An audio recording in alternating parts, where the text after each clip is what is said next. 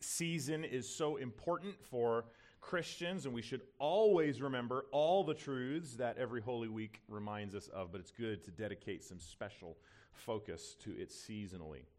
And now we are back into our exposition of Matthew, which we're calling the unexpected kingdom. But before we jump in today's text, I want to take just a couple of minutes for what I suppose we could call a family chat. I literally have this much in my notes to say, so don't worry, it's not going to take very long. It's sort of a little preview for our Q2 congregational meeting next week. Just several weeks ago, in our February leadership summit, where the elders and deacons get together every year and pray and think through what God is doing at our church and seek His face about what He would have us do, we discussed together some areas of ministry here at Redeemer that may be in need of some refinement for the sake of the glory of God and the good of our people and our mission of being and making disciples together. And we, we heard some feedback together that led to all of us agreeing as a leadership team that some areas of ministry in our church, particularly in light of some of the challenging season that we've been through over the last couple of years, ministers and ministries have been dealing with some fatigue due to, frankly, kind of a, a, a lack of staff being a, being a, a smaller church.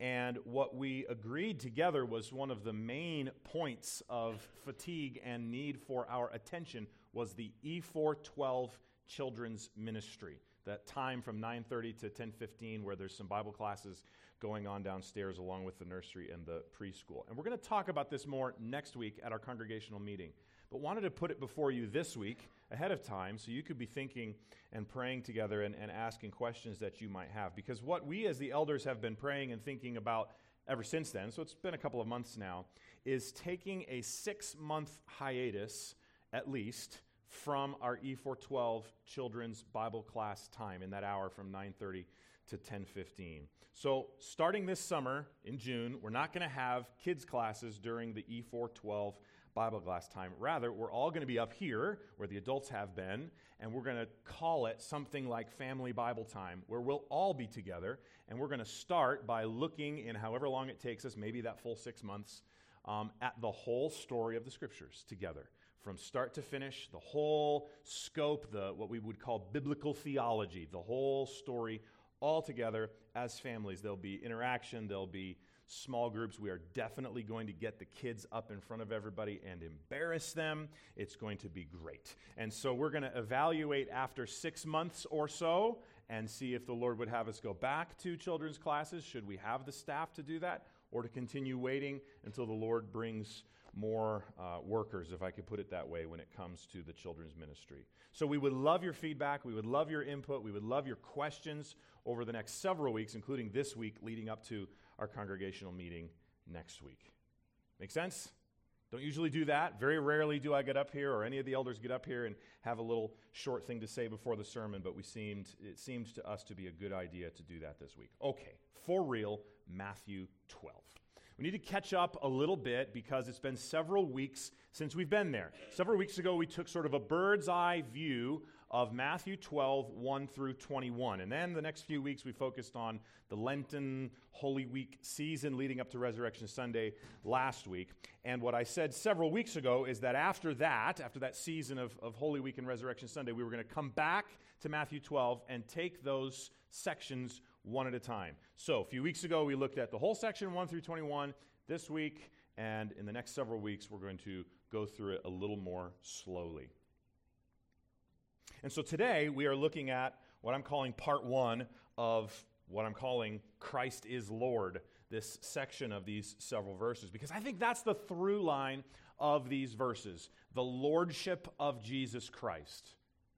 And in our passage today, we're in the context of a string of passages, including the one that we uh, started with in the call to worship this morning at the end of chapter 11, where this section of Jesus' teaching is very confrontational for those who are listening to him. In the beginning of chapter 11, confronting those who are having a hard time with his timing and his, his methods in terms of his messianic ministry. A little bit later on, literally calling that generation of the Jews spoiled children because they weren't on board with what he was doing. And then in the towards the end of chapter 11, pronouncing woes on unrepentant cities. And then at the end of the section, what Brian read for us in the call to worship, this call to undeserving sinners to rest in him and receive his grace.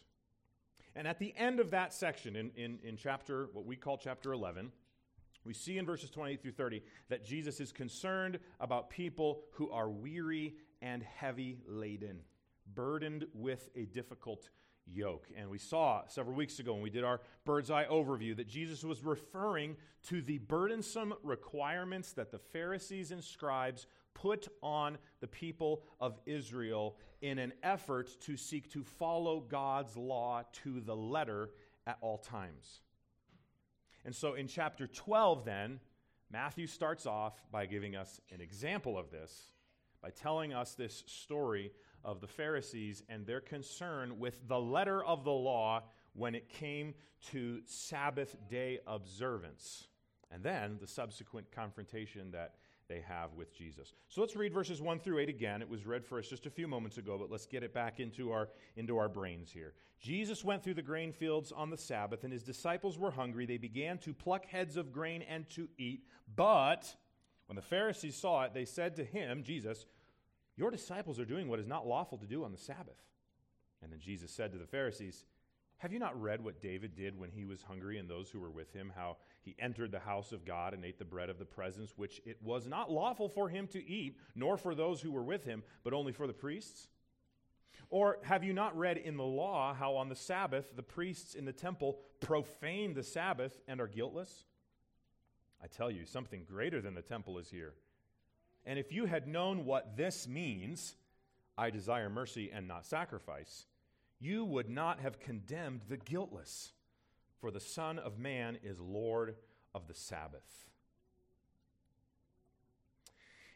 If you are a resident of Brighton, Perhaps you are aware of this already, and I'm just telling you something that you've thought about like I have for a long time. But off Telluride Street, which was kind of on the west end of the subdivision where my family and I live, Brighton East Farms, sort of west of that Fairview Cemetery there, there is this little pond in that subdivision that's not technically Brighton East Farms, but it's right by it. And there's a street that goes through that pond. That street's called Chavez Street. And this little road that goes through the pond is closed you guys know what I'm talking about? Some of you do. Okay, so those of you who live in Brighton probably know what I'm talking about. There's these concrete barricades on either side where you can't get through that street. There's road closed signs, and I see frequently, as do some of you, people parked on one side of the concrete barricades and get their fishing stuff out and go sit on the side of the road and, and fish in those ponds. But that road wasn't always closed. In fact, I remember when it wasn't, and some of you do as well. Do any of you know what happened well, that road kept getting flooded, whether it would be, I know we don't get a ton of rain around here, but when we get rain, that road would get flooded. The pond would go over the street, and they'd have to temporarily close the road and bring in some industrial pump to pump out the water so that the water would go down and that road would open again. So it would be temporarily closed and then open and then temporarily closed and open, back and forth and back and forth. But eventually, they never reopened it. You know why? Well, as I understand it, and our good buddy Noe, whose daughter was just born last night, is not here to clarify perfectly for us, having all the ins and outs of the city ordinance and municipality stuff working for the city. But as I understand it, the HOA of that subdivision and the local government, to whatever extent that is being expressed, couldn't come to an agreement on whose responsibility it is to fix that road or the pond so that it doesn't flood according to the law. And so, what we have here in that case is a dispute about the law. And that's exactly what we have in verses 1 through 8 a dispute about the law. And I suppose I should also say you can also ask Katie Shaheen, who also works for the city, if she knows all the ins and outs of what's going on there and if we'll ever have Chavez Street open again a dispute about the law. The disciples and Jesus are traveling to synagogue, verse 9 tells us, and the disciples are hungry. They start to take some wheat off the edges of the fields and eat. And the Pharisees, who are evidently nearby, whether they're traveling to synagogue with them or not, object to this. Why? Is it because it was against the law to take grain from the fields? No. Jewish law allowed for the poor and hungry to take some from the edges of fields. They disputed and objected because it was Saturday. It was Shabbat, or the Sabbath, the day of rest when no work was allowed for God's people. But the controversy that followed wasn't about whether or not the Sabbath was something that Jesus believed in or that the Jews should continue to follow. Rather, the reason for the controversy that followed was about the Pharisees' and scribes' objection to what they perceived to be a violation of the Sabbath. The Pharisees and scribes taught and adhered to a strict code when it came to what exactly constituted as work on the Sabbath.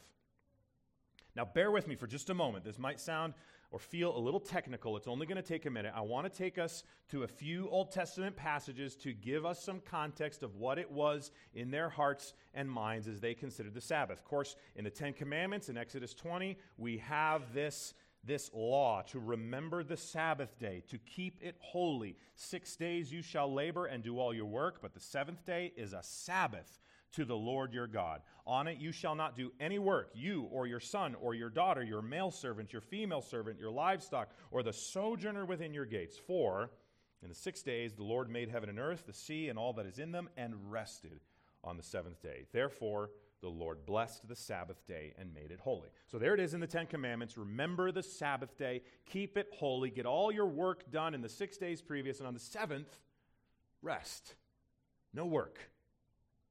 Then, if you go to Exodus 35 a little bit later, we have a specific example given to us. Six days' work shall be done, but on the seventh day you shall have a Sabbath of solemn rest, holy to the Lord. Whoever does any work on it shall be put to death.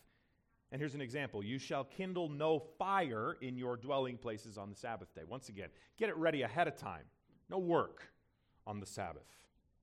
You could go to another book in Numbers a little bit later in the Pentateuch, where it says, While the people of Israel were in the wilderness, they found a man gathering sticks on the Sabbath day, and those who found him gathering sticks brought him to Moses and Aaron and to all the congregation. They put him in custody because it had not been made clear what should be done to him, and the Lord said, This man shall be put to death. Some scholars think that that gathering of sticks is literally exactly related to Exodus 35, talking about kindling firewood in your, in your living place. You should get that all done ahead of time.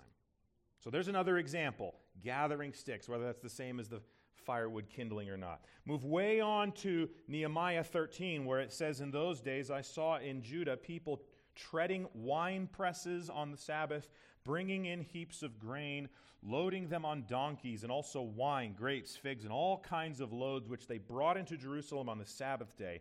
And I warned them on the day when they sold food. Tyrians also, who lived in the city, brought in fish and all kinds of goods and sold them on the Sabbath to the people of Judah in Jerusalem itself.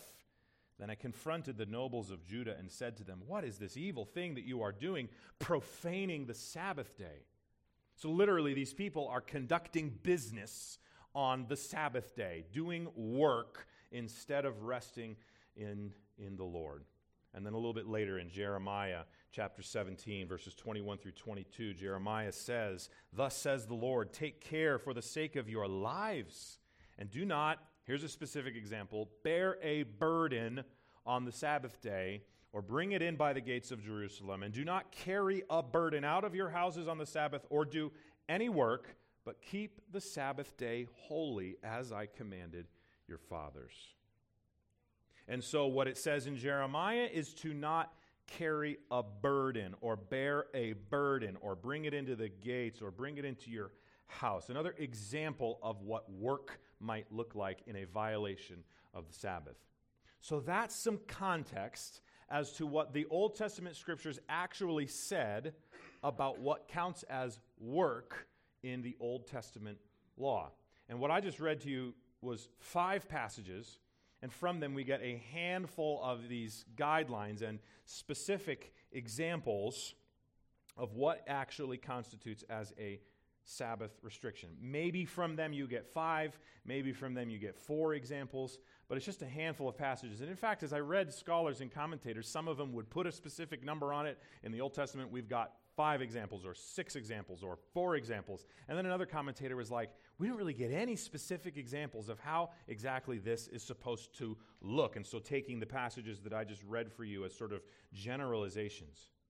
The point is that the Old Testament law didn't actually lay out exactly every single kind of example of what constitutes as work or not on the Sabbath. It required some interpretation. It required some thoughtful consideration of what might constitute breaking God's law about Sabbath rest for you. But listen to this the Jewish rabbis developed over the years a strict list of 39 categories of activity that they believed and taught should be classified as work and therefore restricted from the Jews.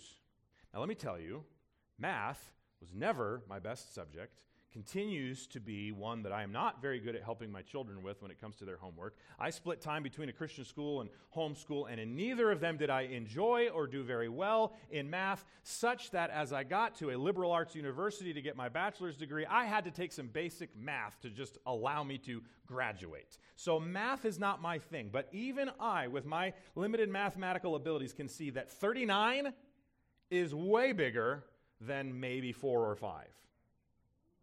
You see what I'm getting at? Why all these, therefore, nitpicky, clear restrictions by the religious leaders? Well, here's one scholar's explanation. And I was going to try to put this into my own words and maybe boil it down a little bit, but I just think R.T. France is going to say it better than I ever could. The Old Testament commandment was clear that no work was to be done. But what is work? Old Testament case law and narrative precedent provided a few guidelines, but it was a major concern of the scribes to work out more specific rules so that everyone could be sure what was and was not permissible. And anyone who has not read through at least some of these writings, talking about the, the case law and 39 examples, will have little idea of the meticulous care and sometimes ingenuity which went into ensuring that every eventuality was covered and nothing was left to private judgment. And so the Pharisees and scribes' issue was that they were so afraid to break Sabbath law that they wound up creating more laws instead of following the exact instructions that were recorded in Scripture and seeking to follow the spirit of the law in obeying the Lord. That's how you get from maybe five passages, or at least a handful of passages of examples of what's restricted and what's allowed, to 39 specific laws. I'm going to come back to that in a minute. Are you still with me? It was a little bit technical, but it's important for us to know, I think, as we seek to drill down to the core issue of what's in our passage in Matthew 12. What's at the heart of this passage is something far deeper and more meaningful than whether or not something is allowed or not for God's people.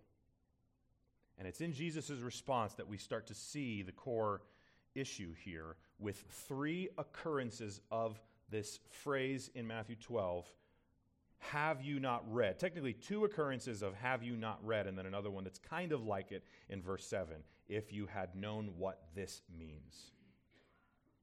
So you see in verse 3, have you not read? You see in verse 5, have you not read? And then in verse 7, if you had known what this means, and then quote something that they, of course, had read.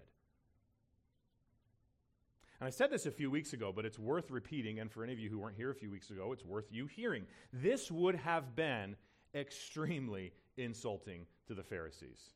To hear some podunk backwater town rabbi say, Have you not read from 1 Samuel 21? Or have you not read these other passages? The Pharisees had read these passages. In fact, they probably had them memorized. These guys memorized a lot of the Old Testament, and they did actually know the data better than most Jews. But apparently, even though they had read it, they did not understand it the way that they should, or at least some really important parts of it. And so Jesus points them to three Old Testament references that they should have known as being applicable to this situation. The first reference he points them to in verse 3, when he says, Have you not read what David did? is a reference to the story of King David eating what was not lawful for him to eat. This is from 1 Samuel 21. We're not going to read the whole story for the sake of time, but David is on the run.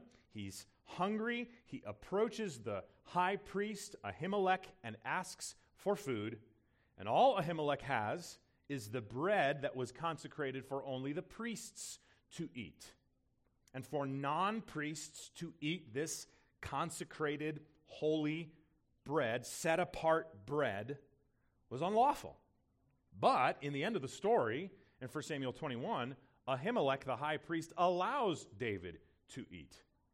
And Jesus points to that story as exhibit A, so to speak, of his case that the Pharisees' objection revealed that they did not understand the scriptures like they wanted everyone else to think that they did. Exhibit B comes in this verse 5 Have you not read? Where he is referencing the law. He says that, Have you not read in the law? Talking about the Pentateuch, the first five books of, the, of our Bibles. He's referencing Numbers 28, 9 through 10, where these instructions are given for how the priests are to perform their temple sacrifice duties on the Sabbath. The people of Israel were to make daily sacrifices, even on the Sabbath. And in order for those sacrifices to be offered on the Sabbath daily, someone had to do it. And that's what the priest's job was. And so, therefore, technically, though the law said you shall do no work on the Sabbath, the priests who ministered on Shabbat were working. They were performing their duty, and this was literally their job. It's where they got their livelihood. And that's why Jesus even uses this phrase at the end of verse 5 that they profaned the Sabbath, but were guiltless. They, quote unquote, profaned the Sabbath means they made it common. It was not holy in that way, to use that phrase. It was an act of work on the Sabbath, but it didn't bring punishment to these priests who were working on the Sabbath. And so Jesus says, Have you not read that? The third Old Testament reference is there in verse 7. He introduces it slightly differently by saying, If you had known what this means, and then quotes Hosea 6 6. And in this passage, the prophet Hosea indicts Israel for her hypocrisy as they continued with their religious rituals while acting in other ways that revealed that their hearts were far from God, so that their religious ritual obedience was inconsistent with what was inside. And Jesus quotes it. You should have known what this means, he's saying. I desire mercy and not sacrifice.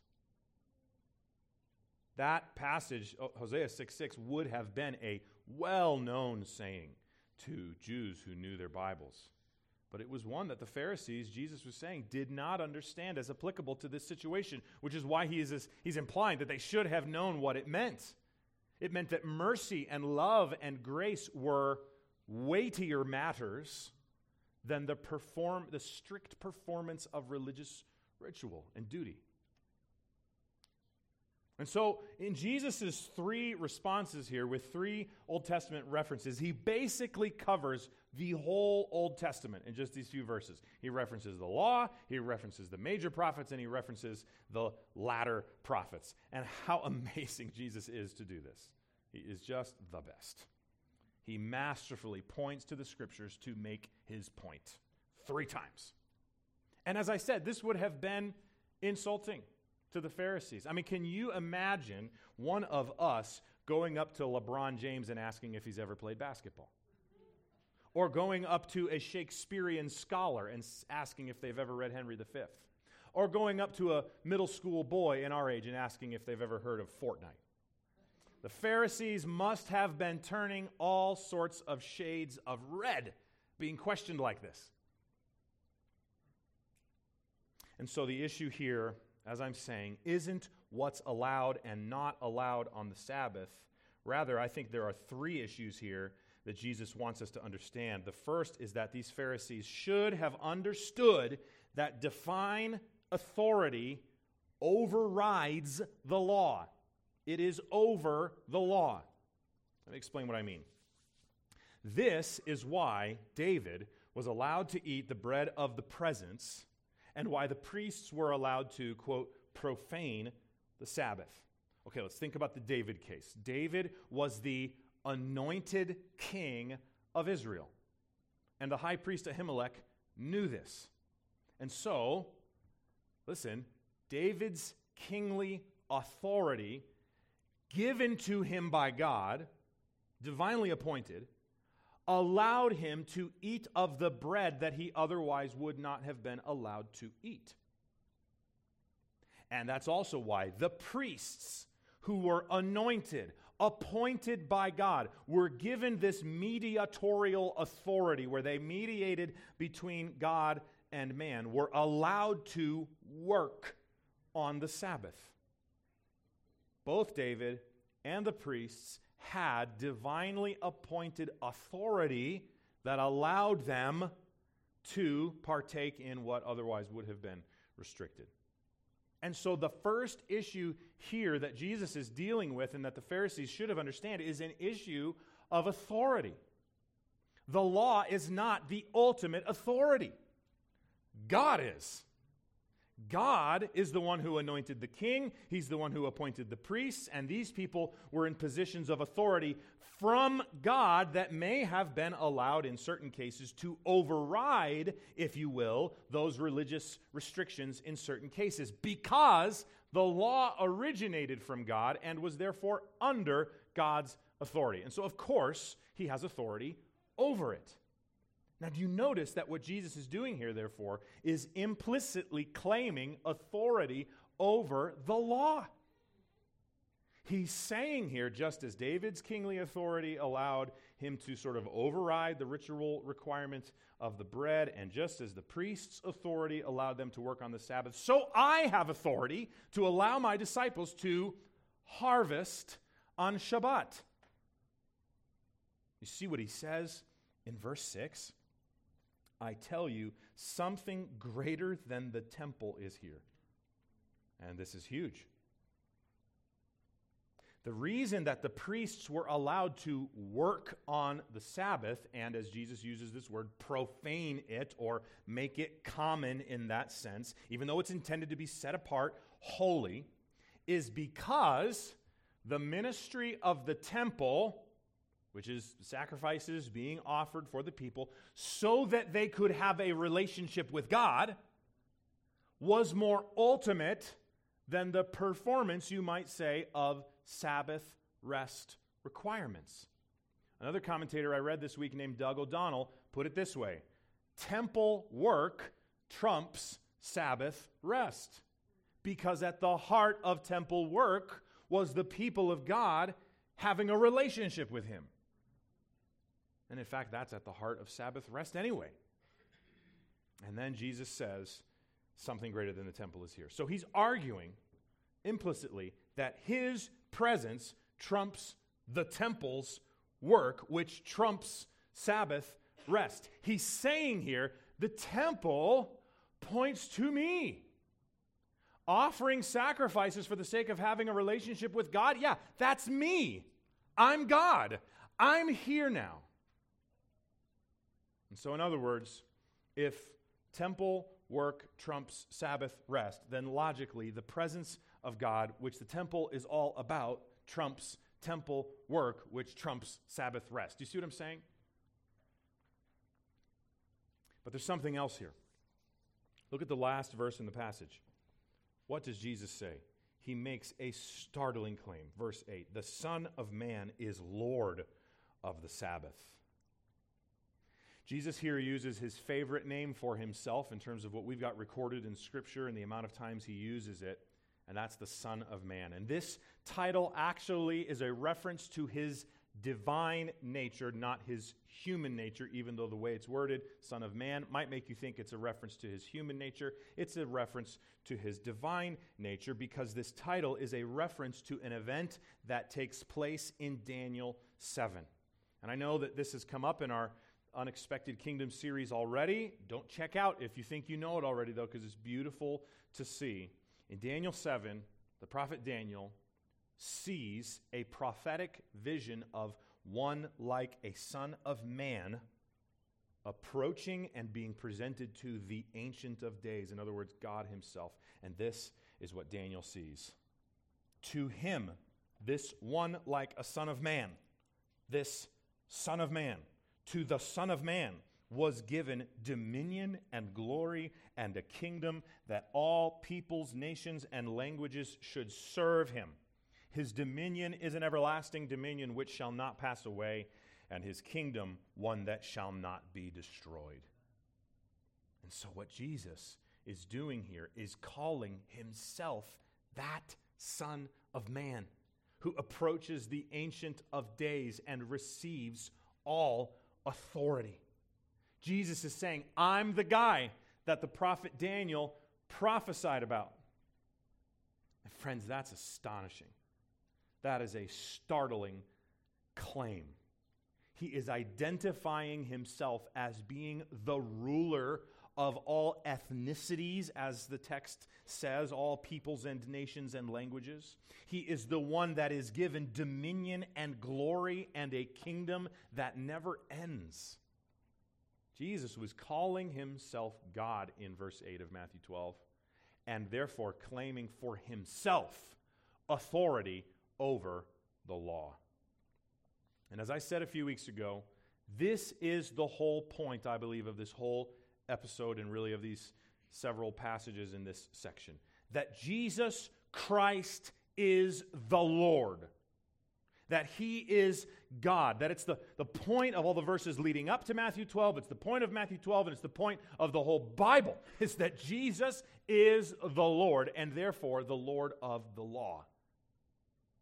His whole gospel ministry work displayed this. Think about it. Jesus, at this very moment in Matthew 12, was on his way to fulfill the law perfectly, to pay the penalty that the law requires, and to then rise from the dead as we celebrated last week. No one, besides Jesus, has ever obeyed the righteous requirement found in the law as they're supposed to. Not perfectly. And so, therefore, the law calls for blood. It calls for righteousness and for justice to be done when the law is broken. It necessitates judgment. And Jesus, the Lord of the law, shed his blood for us. The law calls for blood. Jesus sheds his, and now anyone who is found in him is not condemned under the law. That is why we call for people to look to Jesus, the Lord of the law, for salvation. Not to look to themselves for justification, not to look to their obedience to the law in order to be justified. We can't win people with law. It won't work because the law condemns. And you know, friends, that's also why we continue to look to Jesus and continue to point to Jesus. People aren't converted with the law and they don't grow through the law either. We grow and continue in our Christian walk as we look to Jesus. And so the point of all this isn't legal precedent. The point is that Jesus is the Lord. He is God incarnate, the divine creator and originator of the law, the reason by, behind the law, and the one that the law is pointing to, and the one who fulfilled and personified the law. But the problem is, and we talked about this a little bit a few weeks ago, the scribes, the Pharisees, and the other religious leaders were what we call legalistic. Now, we defined legalism a few weeks ago is simply this a distorted understanding and practice of the law and grace. It's a distorted view of the grace of God in its relationship to the law of God. And we said it can look like all sorts of different ways. Can look like believing actually that your obedience is going to bring salvation. It can look like giving such attention to the minute details that weightier matters are neglected. It can look like adding rules because of fear of breaking the actual rules. It can look like an attitude of superiority because of adherence to stricter standards. And that's exactly what the Pharisees were doing, and that's exactly why Jesus had a problem with them. These legalists were, in effect, saying, We're qualified to judge where the law is going to be mitigated, litigated. I'm qualified to determine what's just. They assumed the position of the Lord of the law. But the true Lord of the law was standing before them, and they were being confronted by him. Okay, so authority is the first issue that's underneath this whole episode. The second issue is that they should have realized that grace is more central than rule following. And this is just as big of an issue for Jesus as the issue of authority because the third passage that Jesus referenced, this third Old Testament passage, is not one with an example of someone having divine authority appointing them and then not strictly speaking rigidly obeying the Sabbath law. Rather, the reference that Jesus makes to Hosea 6 6 is a commendation of mercy, of love over the ritual sacrifices of God's people. Hosea 6 6 was a call to emulate God's love. If you were to turn back just several pages to Hosea 6 6, and I meant to put this on the screen, I'm sorry that I didn't, you'll see in Hosea 6 6 that the way it's phrased is, I desire steadfast love and not sacrifice. Whereas Matthew 12, Jesus' quote in Matthew 12 is, I desire mercy and not sacrifice. But this word, translated in our English versions, steadfast love, in Hosea 6 6, is this very important Hebrew word. Chesed is, is what it is. And it is this quintessential descriptor of God's gracious character described in the Old Testament. The steadfast love of God is his display, his character and display of undeserved grace to people that he simply loves, regardless of whether or not they ought to be loved. And that is exactly what Jesus means when he uses the word translated for us in Matthew 12 mercy. Undeserved love. And he's saying that the Pharisees should have learned from Hosea 6 6 that emulating God's undeserved gracious love is more essential than ritual obedience. God was saying in Hosea 6 6, Your obedience is ultimately empty if you lack grace. And that's part of the issue with the Pharisees' judgment of the disciples in Matthew 12, 1 through 8. The disciples were hungry, but the Pharisees didn't have grace for hungry people. They were more interested in law enforcement. And that's why Jesus says, you should know what Hosea 6 6 means. They were more concerned with the letter of the law than the spirit of the law. They were more worried about logistics than actual people and their well being. And this, of course, is an illustration of, or you can find an illustration of this, of course, in some of the dangers of a more fundamentalistic devotion to man made standards and rules and fences that we would put around guidelines or laws in the scriptures for the sake of holiness. Can I just say, I think it's one of the main things that concerns me about this growing swell of standards in, in very current evangelicalism, standards for Christian manliness that's supposed to send our society back to godliness. Of course, it's not going to do that. Only grace can transform hearts.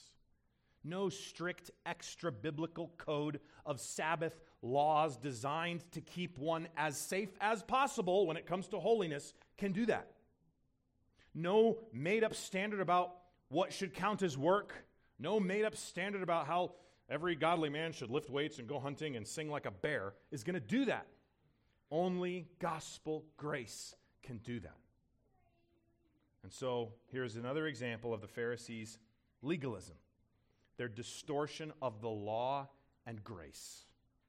Their legalism disregarded the scripture's heart regarding grace. Because legalism believes that it knows best when grace is called for, but the problem is, sadly, more often than not, legalism always chooses condemnation, rarely chooses grace. And so the spirit of the law about the Sabbath was about acknowledging the number oneness of God, about submitting to Him, about worshiping Him, about resting in His provision instead of continuing to work and rely on self. And the disciples and Jesus were literally on their way to synagogue to worship. And they grabbed some grain to eat as they were hungry. And doing so certainly fulfilled the spirit of a law centered on worship and dependence on God's provision. And so the spirit of the law was more central than the following of the law to the letter. But again, this is very hard for legalists because focusing on the spirit of the law actually requires more work than just setting up some nice, neat black and white boundaries around the law to make sure that the letter of the law is never crossed in any way. Rather, following the spirit of the law requires some spiritual maturity. It requires the exercise of grace. It requires the exercise of mercy. It requires some flexibility at times. It requires thoughtful and nuanced consideration of an individual situation. And I can't help but think of and remember when the issue of masks during COVID was so frustrating for many Christians along these lines in our church and in churches all over the country. Because being flexible, being more worried about the well being of others than logistical accuracy, was just flabbergasting for some believers who want a black and white rule to follow so they can feel good about, all right, at least I'm safe. And I don't mean COVID safe, I mean law safe. Instead of putting in the time and effort and thought and love to read certain situations and determine with God's help whether or not a certain kind of flexibility might be more in the spirit of the law. And you know, friends, you can follow the letter of the law while breaking its spirit. And that's exactly what the Pharisees were doing. Have you thought about this? What they were doing here? They were so obsessed with following the letter of the law when it came to the Sabbath that they distorted the Sabbath into a chore. The Sabbath, which was intended for rest, turned into work. The opposite of rest. Having to set up all these guidelines and make sure that you're stressing about not crossing every single line that's there when the spirit of the law was rest. However, I said this a few weeks ago the letter of the law was actually not being violated in Matthew 12, 1 through 8.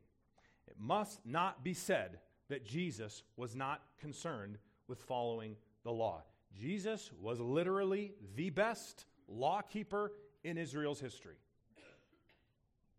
And that's the third underlying issue before us in the text that they should have realized and understood that the disciples and Jesus weren't even breaking the Sabbath law. You notice Jesus uses this word, this phrase in verse 7. If you had known what Hosea 6 6 means, you would not have condemned the guiltless. The Pharisees were condemning the innocent with their accusation that he and his disciples were breaking God's law. In other words, they were not breaking God's law, they were guiltless. They were innocent when it came to the law. And that's interesting. Jesus is saying that they were not breaking God's law, they were breaking the Pharisees' law. Remember several minutes ago when I said there were this handful of specifics that the Old Testament gave regarding what exactly counted as work on the Sabbath, and that vagueness when it comes to the rules is a problem for legalists because their whole identity self worth, and even personal peace is connected to following the rules in order to feel like you're measuring up instead of depending on the grace of God that you accept, that He will accept you through faith. And so the Pharisees, as I said a few minutes ago, and other leaders created themselves these 39 categories for what they should count as work. And as R.T. France said, and I had the quote up on the screen several minutes ago, without reading this list, you can't gain a full appreciation of what these all are. I read through some of these, I didn't actually read all of them, but two examples that I found amusing is that on the Sabbath you weren't allowed to write and or erase more than two letters. Okay? Where they come up with that. And in fact, examples are given about if you're opening a package that has writing on it and opening the package would like break the line between more than two letters, then you violated the Sabbath. Another one, couldn't help put this one in here. You could sew one stitch if you needed a simple patch, but not more than one stitch because two counts as work. And of course, I think of my mom, who you all perhaps know loves cross stitching. And Holly and others of you who enjoy doing this from time. Nikki, I know, does some. Maybe is she in here? Nikki's in here. Maybe she's downstairs. Where's Nikki? There's Nikki. Loves to loves to knit as well. And they even pursue things like cross stitching and knitting and whatever else as a kind of rest, kind of simple enjoyment of life. But they're not allowed to do more than one on Shabbat because that would constitute as work. The Pharisees had their own law that superseded God's law, that went beyond God's law. They were blinded by their legalism, they were overcome by their self righteousness and pride, and they missed the point, and in so doing, judged those who did not deserve it. Thus, Jesus says, You would not have condemned the guiltless if you understood the Bible's teaching on mercy and love. The Pharisees made resting, which is the point of the Sabbath, into a chore. It became work to rest. That's how legalism twists God's law. Their self righteously motivated obsession with obedience to the Sabbath, which was intended to bring rest, wound up leading them to distort it into a burden rather than a blessing. And that is not what God's law is for. We talked about this a few weeks ago too, but I'm going to say it again. The law of God is not this arbitrary list from a distant deity who playfully decided to come up with some rules just for fun. The law of God is a good and wise design from the omniscient creator of the universe who knows exactly what his created beings need to flourish and enjoy a relationship with him. And so God's law about the Sabbath was actually about caring for people, was actually about those people relating to him and resting in dependence on him, not burdening them. The Pharisees, and their legalism, distorted it into a burden not the blessing that it was intended for. And so, those are the three issues that I think we see here in Matthew 12, 1 through 8. The first issue, an issue of authority. The second issue, an issue of grace. And the third issue was actually an issue of lawfulness or not. And Jesus, in his words to the Pharisees in this little episode, points out each of these issues masterfully and deals with them with Scripture. And through the Scripture, deals with legalism. And friends, that has got to be, I think, one of our major takeaways from this text. That we must follow our Lord's example here by dealing with leg- legalism with the Scriptures. Both our own legalism, that we are all going to struggle with at one time or another, or even the legalism of a brother or sister in our lives or in our very own church or Christianity at large, if you're given an opportunity to address some of those things, dealing with legalism with the scriptures, looking to the scriptures, following the scriptures, what they actually mean and what they actually say. Even if and when that looking to the scriptures to deal with legalism is going to lead you to repentance that's painful even if it's going to lead you to have to change your own kind of personal preference on some things and become a little bit more flexible, a little bit more merciful, a little bit more patient and gracious in ways that feel unnatural to you. Even when it means actually speaking a gracious word of correction and confrontation to a brother or sister in Christ who is slipping into a distortion of the law and grace, and then walking through that together. Another main takeaway for me, besides dealing with legalism with the scriptures, is this we must remember that God's grace, God's mercy, is the antidote to legalism. I've seen churches, I've seen relationships, friends, families greatly damaged by the effects of legalistic judgment, where people are under the judgment of another Christian that they don't deserve. You know what happens in those settings is that Christians are afraid then to be open and honest about their struggles, then they're left to deal with those struggles alone, and that's not how God has designed us to deal with struggles, and they are stuck, lost, hurting, hiding. Seen Christian leaders becoming self righteous and ungracious and blinded by their legalism and damaging the people under them.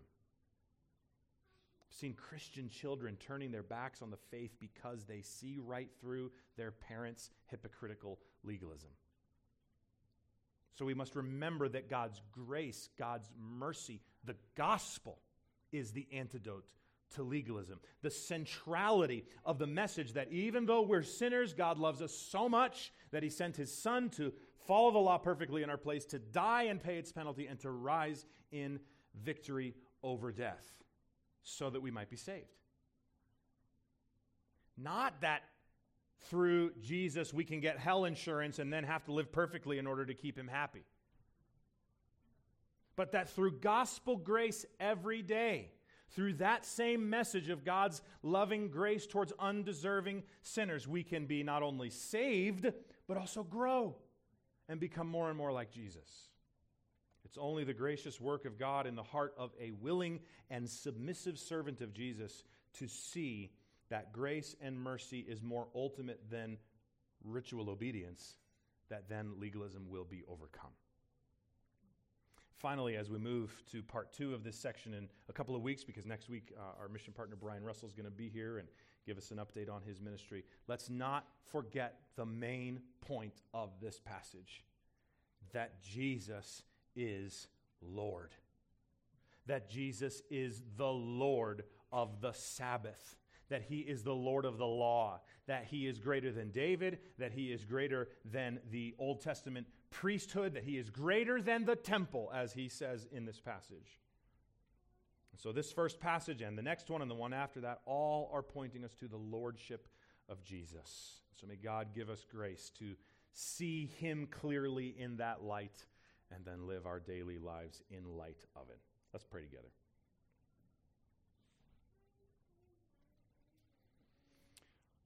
Oh Lord, we love your word and we do love your law. We love that you have cared so much for your created beings that you have designed the way we should live. We also know that we have not followed your law no one has in the way that we should.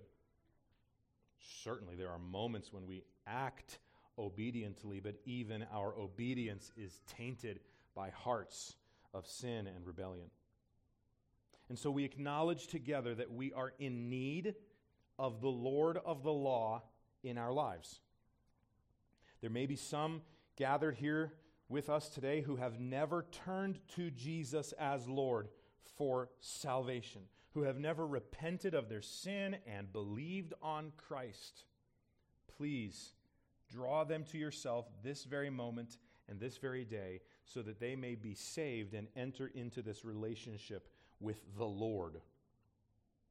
And for all of us who are here this morning who are seeking by your grace to follow you, having been saved from sin, please help us to continue to look to Jesus as Lord, to trust in Jesus as Lord, and to remind ourselves of gospel truths and not simply legalistically rely on the law for holiness and growth. Help us to that end. May our church, even though we will certainly struggle with things from time to time, may we never be characterized with a culture of legalism, but rather one of gospel grace. I pray in Jesus' name. Amen. Let's take a few minutes and continue in prayer quietly in our hearts in response to God's word.